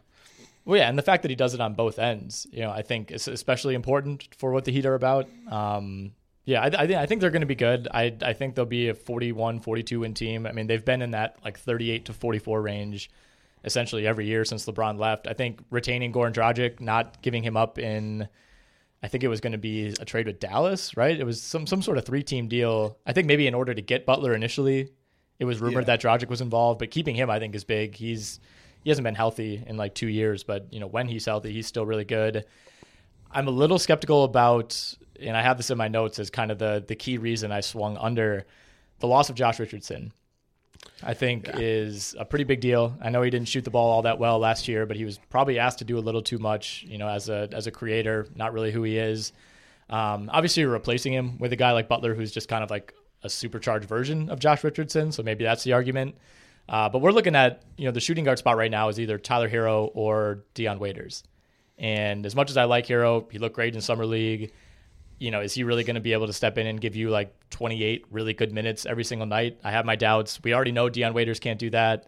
Um, and if it's not those two, you know, then you start getting into some some pretty unappealing options. So their their their depth in the backcourt is a little bit of an issue for me. Yeah, no, I think that that's that's all very valid. Um, I think Justice Winslow's ability to kind of play one through four on offense is is valuable in yes. that sense. He's their um, backup point guard, I think. Right. I mean, they they won 39 games last year, and so the like lo- you're losing Josh Richardson and Hassan Whiteside, and you're gaining Jimmy Butler. I mean, to me, that's that's at least a four win mm-hmm. uh, upgrade there. I mean, Josh Richardson, I love Josh Richardson. He's just he's a secondary yeah. piece. Like he's asking him to lead your offense. Like that's going to get you into trouble, late, especially late in, in close games. Where I think Jimmy Butler's uh, great at that role. Mm. And this, my my sort of theory with him going to the Heat is that he sort of saw what happened with Kawhi Leonard in Toronto and sort of thinks of himself as basically just as good as Kawhi Leonard. A better version like, of Kawhi. I, I need my own Toronto yeah. Raptors. Like I need to, a team that I can lead to to win the NBA Finals, and this is this is my spot. Yeah. So I, I I'm just excited to see how it goes down. Um, you know, maybe they trade for Chris Paul in season. Who knows? But uh, they'll make a run for it. I think. To your point too, Goran Dragic played 36 games last year and even Justice Winslow missed 16 games. Yeah. So this that is kind of like again. a uh, like with with Spoelstra, especially in the East. I would say this about Rick Carlisle, but in the West, it's kind of tough to to mm-hmm. say this. But like with just Erik Spoelstra and just some competency on the roster, I think you sort of have a yep. floor in the high 30s. And so yeah, I, this is not a team that I think is going to win a first round series. I think they might provide an entertaining first round series, but I just think this is a team where uh, they're going to outcompete and outwork people most nights in the regular season. Over under two and a half times Jimmy Butler jumps up on the scores table after a game this year. You say two and a half? Two and a half. Ooh, that's a good number. I know. I've thoroughly researched this. Uh, man. I'll say over if you can include playoffs. I think if yeah, they, I think every playoff. I win. think every playoff win, he's going up there. it's going to be a really fun year just for that kind of stuff. Like his yeah. his Instagram is going right. to be a must follow. Uh, Milwaukee Bucks, sixty wins last year. Uh, the number drops down to 56 and a half this year. Are you going over or under on that? I'm going to lock in the over. I just don't really see how this team could take a step back just given what happened in the offseason. I know they lost Brogdon, but they also um, they gained Wes Matthews, Kyle Korver, George Hill. Uh, they had they're going to get a better year this year out of guys like Sterling Brown and DJ Wilson. Uh, they you know shored up their they didn't need Robin Lopez at all. Like I don't know what purpose he really serves on this team, but I'm I'm assuming they sort of stagger insurance. I'm I'm assuming they basically treat Giannis and Brook as sort of a package deal in the mm. lineup, and when those two go off, you see Robin Lopez go in to be their one non-shooter, and those those like I, I don't I don't see Robin Lopez and Giannis like ever playing together basically. No. Well, they shouldn't, but right. I mean, just having a traditional sure. center who's pretty solid on the roster, I'm not opposed to it. Right. Uh, you know, I I just think that this is a finely oiled machine that yep. in, the, in the regular season, I mean, there's just it's kind of a an, an, unstoppable force where they're yep. just going to kind of cruise to this over as long as Giannis stays healthy. And I think he's clearly got another couple steps yeah. to make as a player. I think I honestly think people are underrating guys like Pat Connaughton uh, and Donte DiVincenzo on this roster as guys that can, um, you know, just make up for with all these pieces kind of cobbled together and like Sterling Brown in there too, like I, I don't think they're going to miss Malcolm Brogdon that much until the playoffs. I think that that's really the only time where I can see that being uh, a loss that they're really going to feel. I just think there's too much depth, there's too much shooting uh, around Giannis for them to not hit that over. I'm also going over. Um, I, I don't know that they get to 60 again, but I think they they clear that 57 mark, you know, maybe 58, 59. Um, there is the argument that maybe there's some complacency, you know, like things can't possibly go as well as they did last year almost, you know, and like it, what it, it took them until I'm going to say mid March to lose back to back games. I wouldn't bank on that happening again. Um, you know, is, and then they went there... the rest of the year without losing back to back games. It reminds me a little bit of that, that first year that LeBron, you know, kind of went to that next level. I want what 07 maybe. They won 66, got to the Eastern Conference Finals, lost to Boston, came back the next year, won 61 games. You know, weren't weren't quite as dominant in terms of wins and losses, but were essentially the same team, cruised through the regular season. I think it's just hard to, you know, to kind of pace that same way again. You know, not it, this team could certainly win if Giannis doesn't. You know, I mean, he missed 10 games last year. If he doesn't miss, if he only misses four or five, right. you know, it wouldn't shock me if the Bucks went 63 and 19. Like that's certainly in the cards, but I just I think the way that the NBA is going, you know, a lot of the best teams, you don't see them overexert themselves in the regular season. And, you know, you look at the games played last year 77 for Middleton, 78 for Bledsoe, 81 for Lopez. You know, I would take the under on all those just by default because that's so many games in a league that continues to prioritize rest that I think the Bucks can very comfortably be the one or the two seed, even if they only win 57 games as opposed to 62. No, I think that's right. I mean, the only guy that really moves the needle for me in terms of could they not hit this over is just Giannis missing X number of games. Like if Giannis misses 15 to 20 games, like I think that the under become comes into play then, but like mm-hmm. they could I think they could just they could lose Eric Bledsoe for like three weeks and not skip a beat. They could that would help. That would make him hit the over. I honestly think they could be without Khris Middleton for three yeah. weeks and not skip a beat. Like I just think the depth that they've because all you want around Giannis are just scheme shooters that can like yep. handle your defensive scheme and can shoot, and they have four guys at every mm-hmm. position that that fit that bill. So getting Korver was so huge. I mean, it looked for a while like it might be Jr., which would have been unbelievably fun. then the under comes. That would have been play. so much fun. But I mean, Kyle Korver is a superior option. I mean, I am a little worried. You know, the fact that he basically couldn't play for Utah last year because he was just such a liability. I don't think he'll be able to really play for this team in the playoffs. I I think it's, I you know, it's a regular season edition. Like it's, they're just going to beat teams by like 30 and 25 so often yeah. that they'll just be a, a, cloud of dust. Like Kyle Korver comes in, hits three yep. threes, goes to the bench, and like all of a sudden the game's over. Like it, his defensive deficiencies weren't even noticed that night. I, I do think that they're going to miss Malcolm Brogdon. I, I think it's just tough to replace a guy who was your backup point guard and also your most efficient non Giannis scorer. Um, yeah, it's just you just can't replace somebody like that. And I understand why they you know why they can't money wise. I do think they have to add another ball handler at some point. I mean, right now it's just Bledsoe and Hill. Those are the only real point guards on the roster. You have, you know, Frank Mason, I think, is in their G League program. I mean, Giannis. Um, and yeah, obviously you have Giannis. But, you know, if if Bledsoe or Hill goes down at any point, I think you still want another guy. I mean, last year that was Tim Frazier. So I'm not talking like they have to go add Chris mm-hmm. Paul.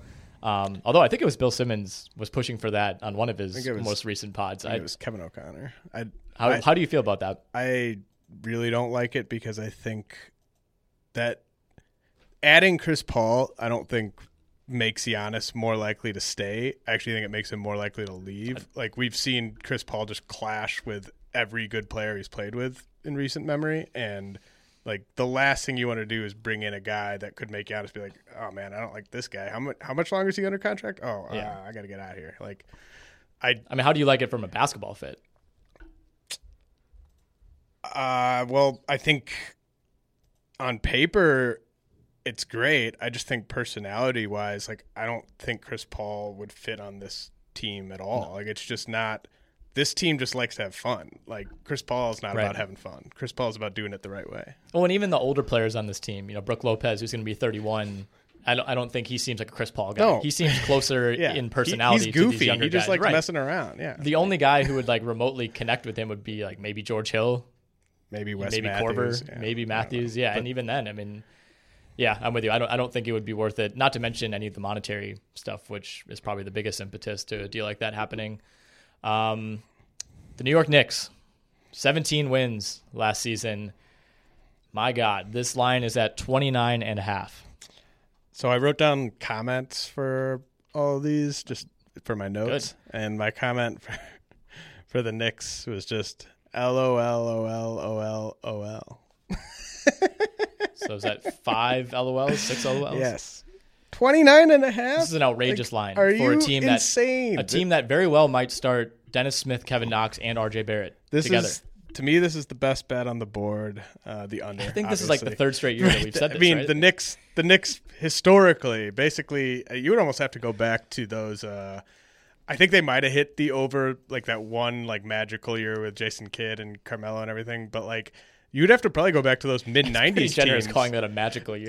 That it year was by the second round. by their standards. That was a really magical year. Got but, absolutely smoked around round two. Yeah, but like you'd probably have to go back to the mid '90s to when there was any sort of variance on whether or not they hit the under. Like it's been extremely consistent because Knicks fans, I I don't follow as t- a ton of NBA people on Twitter, but like some of the baseball people I follow are Knicks fans, and like they like to talk about the Knicks, and some of them are already talking themselves into this being a, a good Knicks team. No. Like Knicks team, Knicks fans do this every single year, where it's like, well, like X, Y, and Z, like we could, you know, this could break. Way. I actually kind of like that deal for for Randle, like all this stuff. Like, I mean, it's just, it's such a crazy number. Like that, if that number was at like 23 and a half, where the Cavs and the Hornets ones are, I think that that would make some sense. Like Their and- over under last year was 28 and a half, and they finished with 17 wins. Okay, so So this this team is apparently one win better. name me the players on this roster who will positively impact winning.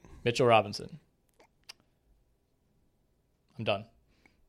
I was gonna say like maybe Marcus Morris and maybe Taj Elfrid Gibson. Payton. Yeah. Like maybe if if Yeah, you like get like a, if you get like a perfect Reggie Bullock or Wayne Ellington year, maybe like a magical year. But like the, the guys that are they're, that are going to be getting the most opportunities with the ball in their hands are Dennis Smith, R.J. Barrett, Elfrid Payton, Kevin Knox, Julius Randle, Bobby Portis, Like, who always manages like a 25% usage rate. Lonzo Trier. Like these guys are all just such major major negatives. These like, were the guys that led you to 17 wins last year, and then you added like Bobby Portis and Julius Randle are on the first team, good stats, bad team already. They're both young, and they've already proven that. And your your three biggest free agency signings, Randle, Portis, and Gibson, all play the same position, and they all can play center to overlap with the one like really good young player that you have, who you only played for 20 minutes a game last year. whatever you think the best case scenario for RJ Barrett's rookie season is, if you told me that that best case scenario was going to happen, I would still take the under. Like it's just there's no way that RJ Barrett and Dennis Smith are leading a team to 30 wins. There's just no way. Is there There's a worse way. player to pair with RJ Barrett than Dennis Smith or Kevin Knox? Either one. Kevin, Knox had a worse summer league this year than he did Kevin a- Knox as a rookie. was the worst player in the league last year, and Yeah. he's going to get all kinds of opportunities on this team. Marcus Morris. Who, I, that's a, this should be its own separate like this could be a serial thing of like why Marcus Morris went way out of his way, including turning down money, you know, angering an entire franchise, firing his agent to be the backup forward for this team. It's honestly, I think, the most interesting, like, non superstar related story the entire offseason because Yeah. I think it just is such a big blow to what the Spurs were. Like, I. I kind of thought that Spurs team was going to win 50 games if that Still trade might. hadn't happened. And like, I was, we're we're going to probably talk about them a little bit on next week's pod, but like Davis Bertans is like a good player that they just gave up just to get Marcus Morris, and then he backs out. Like I, I can't remember anything happening like this, like so, where it was just so clear to the public what transpired, like in terms of a guy backing out or his agent backing out, and yeah, like it seemed like they backed out because Rich Paul wanted to sort of save face and say like, hey, I still got my guy 15 mil a year. So like Marcus Morris lets him do that and then fires him. Like why not just fire him before he can make that official? Like don't you have that power to like say yes or no to that. Knicks signing? Like it's just bizarre. Uh, I mean, if you really do want to delve into that, there was a story on the Athletic from Shams Charania yesterday that it's in Marcus Morris's words. So believe what you want. He he says that he has so much respect for Pop, RC, Brian Wright. There's no shade, no disrespect. I had great conversations afterward with the Spurs. So apparently it's all good now after they completely structured their offseason basically around this. Uh, but we're in unanimous agreement, way under on the Knicks. Yes, I I would strongly, strongly recommend going onto FanDuel right now and, and placing a a heavy, heavy bet Mm-hmm. on the under. And just basically whatever you have in your bank account, I would I would recommend letting it ride on that under. Yes. Use promo code Millage to get a free deposit. The Orlando Magic, 42 wins last year, um, 40 and a half this year. This this feels a little Detroity, where I'm not really sure why they're, you know, why you would think they would Yeah. win fewer games. Although in this case, it's just one fewer. Uh, over under 40 and a half. Over. I think it's it's very, very Detroity, and I think it's sort of a this is just such an unsexy team that there's no way we're gonna be able to get people to bet the the over unless we I didn't make think the this line. deep about like, the psychological ramifications of these. Well, like yeah, I mean, like everyone uh, for people that don't know, I mean, the whole job of a casino is to get equal action on the over and the under, and then you make your money off of the the vig. And uh, you know, if if you put this at forty one or forty two, like who are the people that are coming in and betting the over on that? Like nobody. So um, this doesn't make any sense to me. Uh, Steve Clifford, I think, is just maybe about as good as they come at getting a mediocre team into the bottom of the East playoffs. He's done it time and time again. I think he'll do, do it again this commodity. year. yeah. Well, I mean, you said people who's going to bet this over. I mean, people were buzzing when we were in Vegas a couple weeks ago. Just so many people were coming up. You pound that that magic over yet? Did you get? Did you get a 40 and a chance to bet it? I- I got it when it was at 39 and a half. No, it's the same team as last year. They're going on. This is getting almost into Suns territory where they've openly needed a point guard for so long, and yet again, it looks like it's going to be DJ Augustin. They brought back MCW for another tour. Um, Markelle Fultz, according to Caron Butler, Markelle Fultz is going to open the season as a starter. So read into that what you will. They, I believe they do share an agent, or there's there's some uh, connection there where Caron Butler gets these full scoops. Does he officially work for ESPN? Caron Butler? What is he? Who's he's affiliated with? Does he work for? Does he work he for works for Markelle. Yeah, very, very possibly. I don't think he works for ESPN. I think he, he has done some sideline work. Okay. Uh, he was part of the players only this year, which I believe is TNT. I don't know. All I know is that Caron Butler has said this. So put put stock into that as you want. Uh, but they brought back Terrence Ross. Um, they brought in, I mean, the, the big offseason addition, I guess, was Al-Farouq Aminu, who I like quite a bit. But two of your best young players are also power forwards. And, you know, Aminu and, you know, all three of those guys, Gordon, Isaac, Aminu, can kind of play both. But it just felt like there was a very obvious need at point guard, and for some reason they spent the money that they should have spent on, say, Tomas Satoransky. Um, they directed that towards Al-Farouq Aminu. I would just love like Tyus Jones to be on this team Sure. or something like that. Anyone Um, who's even who he play for these days? well, I, ah, Grizzlies. I actually like Tyus Jones more than I like Terry Rozier, a sixty million dollar man. Whatever. You would say, who? Where would you draw the line with Tyus Jones? Tyus Jones or Russell Westbrook? Steph Curry. I think I um, yeah, no, I mean, I think it's just Vucevic. Like it's it's kind of like the Blake Griffin thing, except like Vucevic is healthy and doesn't have a track record of missing a ton of time, and and actually has a better supporting cast around him and a better coach. So it's just.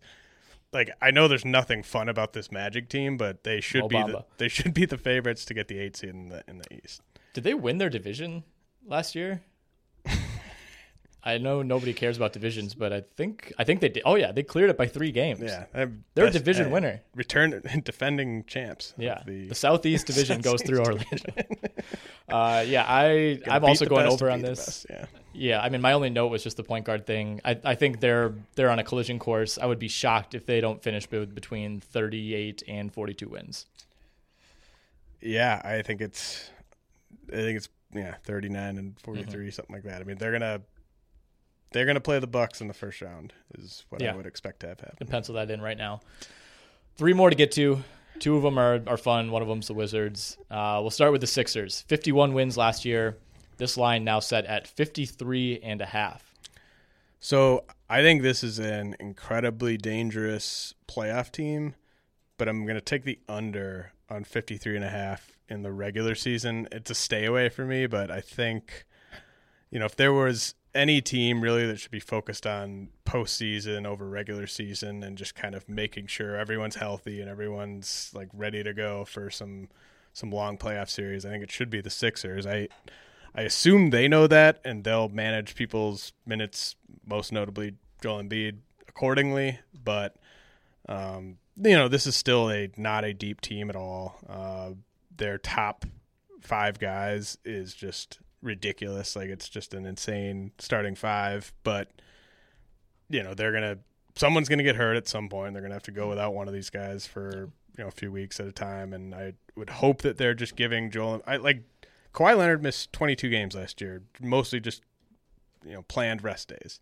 Like Joel Embiid should get at least a 22 planned rest days this year. I think. If I mean, if he missed doing- 18 last year. Yeah. So I, I just feel like how many more can he miss where it's reasonable? Like it felt like he missed a lot of games last year. Are they really going to go out of their way to let him play like 55 games? I mean, that's a lot of missed games. Well, I mean, they won 51 last year. They had Jimmy Butler for most of the year. They had Tobias Harris for a little bit of the year. They had JJ Redick. Like, I mean, it's not like they didn't lose anyone. I know the roster is like loaded this year, but I mean, they still lost key guys. They had Landry Shamet for like half the year. I mean, yeah. I, I think though, like it's it's kind of a a net positive overall. You know, like you lost Jimmy Butler, but I think re- they're more dangerous in the playoffs. Yeah. But I Oh, just, for sure. I just, I, I can't see this team just dominating over a regular season given the complete lack of depth they have. I don't know. It- I agree. It's a stay away for me. I, it sounds like you're going over. I am going to go over. I thought this line was a few games too low. I, I would have considered the over at like 55 and a half. You know, I mean, I think this is a really, really good team. I do too. I just, I, I think you have to. You know, they won 51 games last year mostly because they, of how much time Joel Embiid missed. I think you have to assume that he misses that much time again. And what if he misses 40 games? I you think know? they're a better Like- team this year, and I think if he misses the same amount of time, which is, I mean, there's a, 18 games is a lot of games. If he misses 18 games and everything else plays out as normal with this roster relative to last year's, I think I think they get to 55. I just don't think they like they had maybe more overall talent and maybe slightly more depth, although they were not very deep last year. Um, This sounds like our ago. first like Yes. real real disagreement. I think so. Yeah. The other ones I didn't really care about. This one I I I'm very passionate about Okay. the 76ers Okay. over. This team is winning 54 games. Um I just think they're good. I mean, they if even and now this year they actually have the replacement. Part of the reason they were bad when Embiid was out is because it was Boban, it was Amir Johnson. Was it no, was it Amir last year? Or was that two years ago? It was somebody. They Um, didn't. They really did not have anyone remotely close. Um, you know, remotely close. Jonah Bolden. That's who I was thinking of. Remotely close to what Joel Embiid could provide, and you have, you know, arguably the second best defensive center in the East now, backing up the best defensive center in the East. So I, I think there's Well, okay. there's just such a high floor. For so this they team. have they have a good backup center, but he's going to be their starting power forward. Yes. And then who are their backup? What happens if Ben Simmons or Josh Richardson get hurt? Ben Simmons doesn't get hurt, Okay, Ben Simmons doesn't get hurt. What except if for when he missed all of his rookie year. like, I mean, their backup shooting guard is Zhaire Smith and Matisse Thybulle. Yeah. Their backup point guard is like Shake Milton. But that's basically what it was last year. I know. I'm just like they. It's not like this is a got team that won 56 games last year. This team won 51. I just think it was a terrible fit, and they like they like scrapped their way to 51 wins while you know dealing with Jimmy Butler, while dealing with Embiid being in and out, while dealing with Ben Simmons. You know, I wouldn't say trade rumors, but I- I almost it. I- view like I almost view uh, the amount of games Joel Embiid played last year as like like you should if you're a Sixers fan or you draft Joel Embiid in fantasy, like you should hope that he plays that many games. Like he's just he's just not a guy that you should ever be like, well, what if he plays 70 games? What if he Yeah. plays Well, 75 games? He's Like, not gonna. I'm not expecting him to play 75 games. I just don't think he's gonna miss that many more than he missed last year. Like then you start getting into he's gonna miss half the season. I think he could miss half the season, and then there's no chance of them hitting that over. Okay. I will say I am, and this is a point you brought up with a couple of teams. I am a little concerned with the the rest thing. You know, especially a team like Philly, a team like Milwaukee. We've seen it with you know Houston, even a team like the Lakers. Like these teams that know that have guys that don't care about anything but the postseason. I you know, and, and the NBA has obviously tried to curb this in recent years, and it has not worked whatsoever. I feel like if anything, there was more rest last year, right? They just they just don't call it rest. Right. Um, I I, I think we could see it with Houston too. I do want to say, like, if this Sixers team is healthy, I could easily see myself picking them to beat the Bucks in the playoffs, Yeah. and I think the Bucks are going to win sixty games again. So, like, it's not that I don't think this team Yeah. is awesome. I just I'm coming at it from a slightly different spot in terms of how I see them approaching the regular season. Mm-hmm. Yeah, I guess I try to look at these from a slightly more idealistic perspective. Not like not like every player has their best season ever, Right. but more like let's just assume you know kind of the same average injury concerns, rest just, concerns for. I'm just team. looking at it like if I was betting. This, yeah, right, which is bet it? probably what Yeah. people want from this. I would think. uh, okay, two more. Toronto Raptors, 58 wins last year. No Kawhi, of course, and that number falls now to 46 and a half. I am taking the over. I'm gonna go under. Yeah, I, I knew you would. Um, I mean, you, if you had asked me of these fifteen of these fifteen Eastern Conference teams, lock one pick in that you you know I'm going to make, and I would have been like, "Yep, Really? Rap, well, Kyle Lowry." Yeah. Well, make your case, please. I'm interested to hear this. Uh, all right, so um, well, first of all, they won 58 games last year, and Kawhi Leonard missed 22 of those of their games. So like they they clearly are a really good team in my mind without Kawhi Leonard. Like they were one of the best teams in the East, even games where he didn't play. Um, they have depth at every position. Uh, not ideal depth necessarily in, in terms of guys like Patrick McCaw and Stanley Johnson. Like I don't, you know, Hollis-Jefferson. Um, but I think you know, Gasol, Ibaka, Siakam, uh, Lowry, VanVleet, like OG, Norman Powell, like that's a that's seven, eight guys. Like that's I trust all those guys in the regular season, and they're gonna have another awesome defense. Uh, I'm a huge believer in Pascal Siakam, like not just being this sort of fluky role player that, that was really good next to Kawhi. Like I think he's going to be an All Star this year. Um, I think you know one of OG uh, slash like Norm Powell uh, takes a step forward. I mean their their front court depth is just really impressive. I think um, Fred VanVleet's and, and Kyle Lowry. I mean, who can who can kind of match that uh, point guard depth chart? Um, I just I think it's a really good regular season team. They're probably going to get bounced in the first round, but um, they just have enough depth where I think that they're going to be really well coached and uh, really defend every single night. Okay, so I looked up the 22 games while you were while you were talking that Kawhi Leonard missed. They went 17 and five without Kawhi. That's pretty compelling. I will give you that.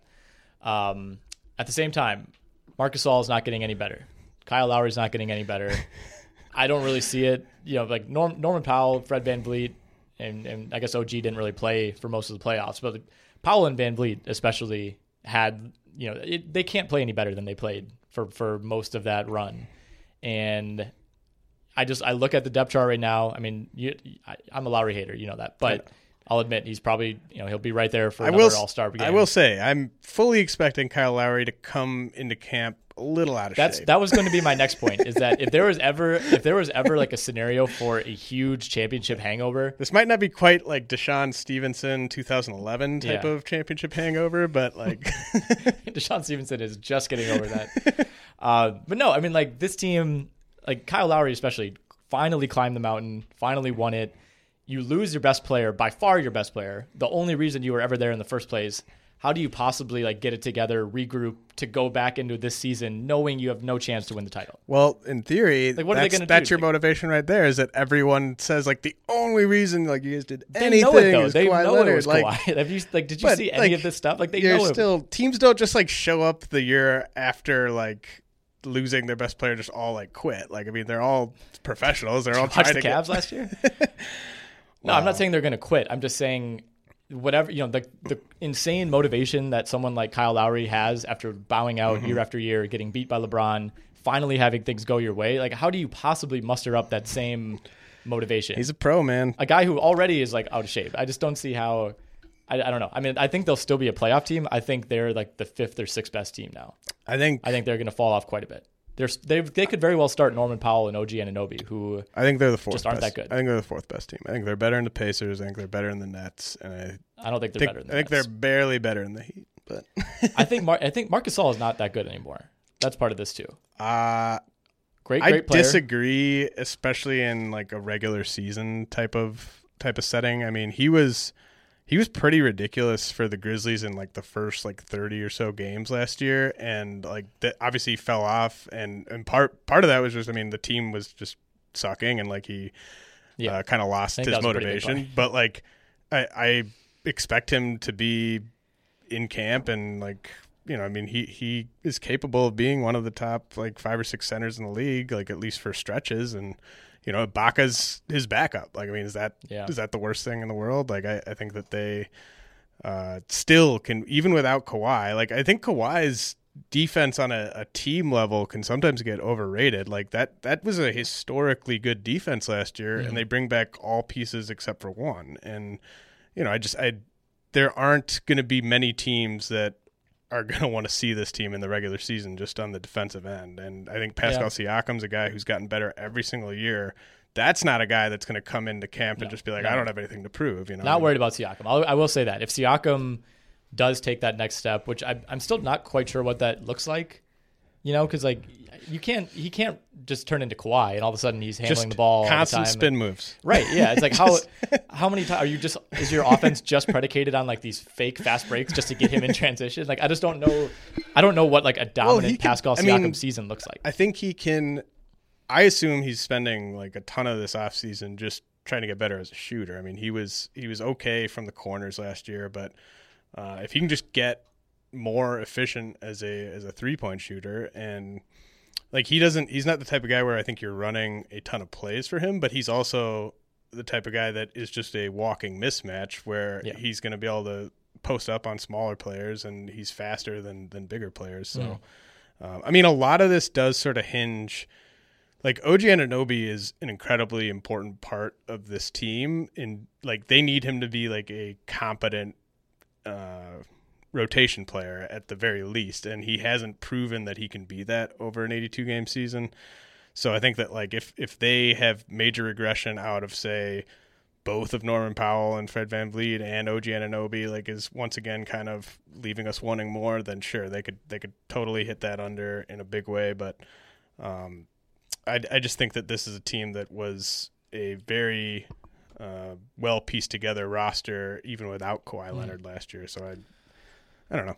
All And right, it- I just think it's too it's too big of a piece. It's the Like, type is the of- guy that a lot of people think is the best player in the league. But it's also the type of bet in like Vegas where like most people or like I would bet a, a lot of people are gonna be like, oh yeah, well they lost Kawhi, like definitely gonna take under. Um, Yeah, I, think mean, at, the same time, 11 wins, you know, decreasing by 11 wins is a lot yeah, for a team that, like you said, brings back that many guys. I And- mean, I would feel a lot better about it if it was like 49 and a half.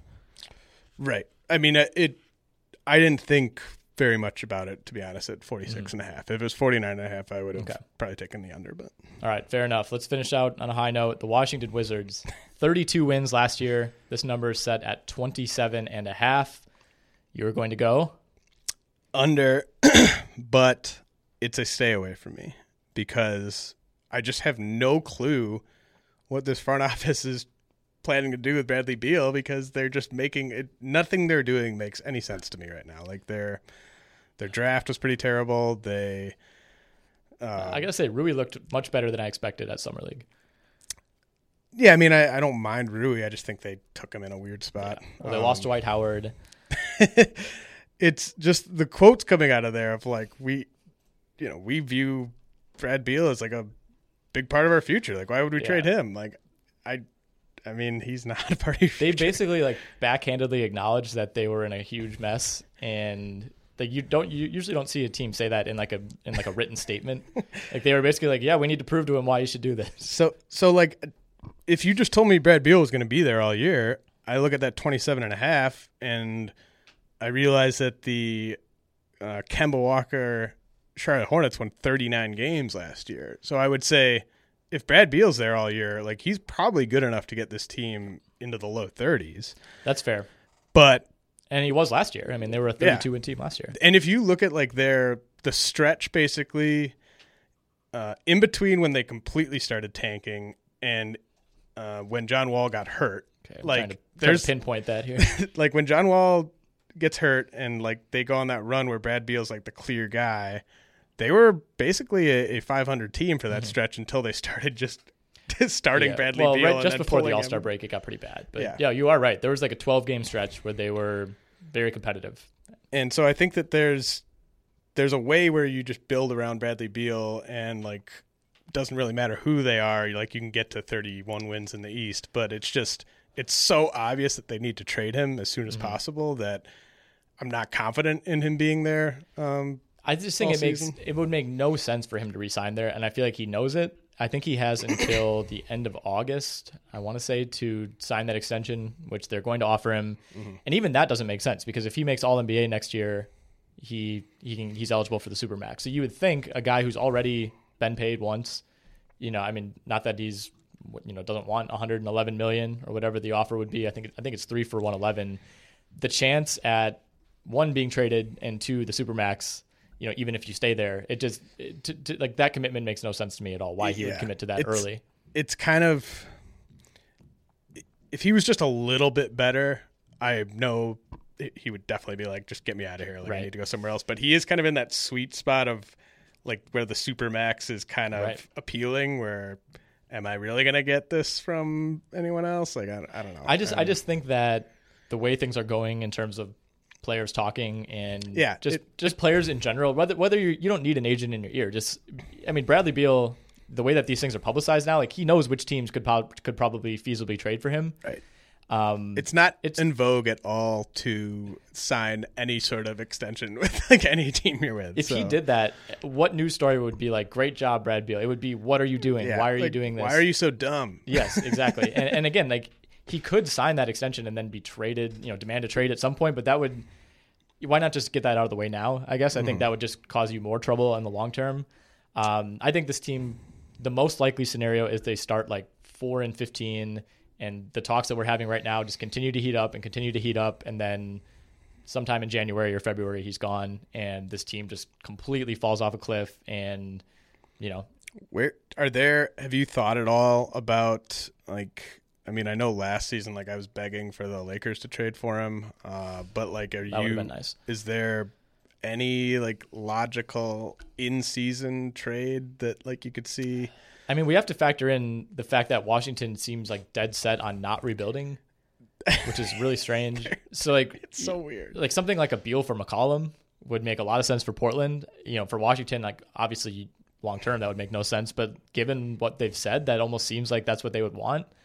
Um, but if we're to assume they're acting rationally and they want, you know, a, an attractive younger package, I mean Miami, maybe not the youngest of the young guys, but you know, Justice Winslow type could be involved there. Um, See, like the whole thing about this warrior or this Wizards rebuild that hasn't even begun yet is that what I think they should just be absolutely prioritizing is picks down the road. Like getting a guy who's been in the league for a few years Yeah. just doesn't even really help them much because by all. the time they're going to compete, that guy's going to want to leave anyway. So like well, you, the John Wall thing is just Yeah. this massive anchor for you, as long as he's you on the need like you need things that are going to like come Yeah. in and start helping you in 2023 2024 so like it, it almost needs to be just a very pick heavy deal Mm-hmm. and the teams that like you'd expect to make those types of offers like the the rockets have already kind of done that the lakers have already kind of done that with their picks so um Could Denver build a package? you know, Millsap's expiring, takes care of the money, and then you just, you know, name a couple young pieces. You throw in Michael Porter, throw in Torrey yeah, Craig. i'd love i'd love for denver to make some kind of move like that that i've you know I would have loved for LeBron to have taken a meeting there. Like I know Yeah, that wasn't gonna, that, that was- obviously wasn't gonna happen, but like I think that would have been a great fit. Like I think there's, I would have loved for them to be kind of sniffing around on Anthony Davis, although I know it's terrifying. You know he's gonna leave, blah blah blah. But like, what if it was like D'Angelo Russell, like for Beal? Like is that oh my, could you imagine if that's how Gold State reset? that's not that'd that's be not so the craziest fun. thing. Like if it was Klay and Beal on the same team, like the Yeah. two like poor man's Klay Thompson plays with Klay Thompson. would you would you rather like is that team almost better? You know, come playoff time if it's Steph, Draymond, Beal, and Klay rather than like so the deadly. difficulties of Durant. I mean, Durant's obviously the better player, Right. and you know, I'm not I'm not suggesting that, but just in terms of fit, It would be an amazing fit. It'd be so much fun. I, I kind of want that to happen now. um, I mean, a I mean, team Denver like, doesn't have the assets, like, or I mean, uh, Dallas. Uh, Like Dallas, Dallas would be would be really fun. fun. I don't think they have like the assets to get it done. Because Beal, to me, like unlike Kevin Love, um, like unlike Westbrook and stuff like that, like Mm-hmm. that's a contract where you have to give something legitimate up. Yeah. Sacramento could make something work. You know, I think if they decide they don't want to pay Hield, maybe Washington decides they want to be the team to pay Buddy Hield, and you send back, I don't know, Harry Giles and Bogdanovic, I mean, I like I like those two players. something like that. Um, I just think this it's it's so tough to even talk about because the Wizards seem like they're like a year behind where everyone else is in terms of like knowing what they need to do. It's kind of like they're the Hornets uh, with the Kemba Walker thing where it's like, well, this is what they clearly should do, but they're not even thinking about it. and yet. no one would fault him. Like Brad, it's if you're Brad Beal, it's like a no loss situation for you. No. you know, like nobody in Washington's gonna kill Brad Beal if he if he Brad Beal demands a a trade. trade. Like, there's not going to be any hot take Yeah. show that slams him. When he wouldn't even demand a trade, it would be like a sheepish, like guys, like you understand, right? You know, Can we just speed this up? Can we? Just yeah. Like this is really sad that we're even doing this. Okay, we are at well over an hour and a half. Uh, Did this you go under on them? I went under as well. Yeah, of course. What kind of question is that? I just Um, so yeah, we'll wrap this up. We'll get to the West next week. Um, enjoy the weekend, and until then.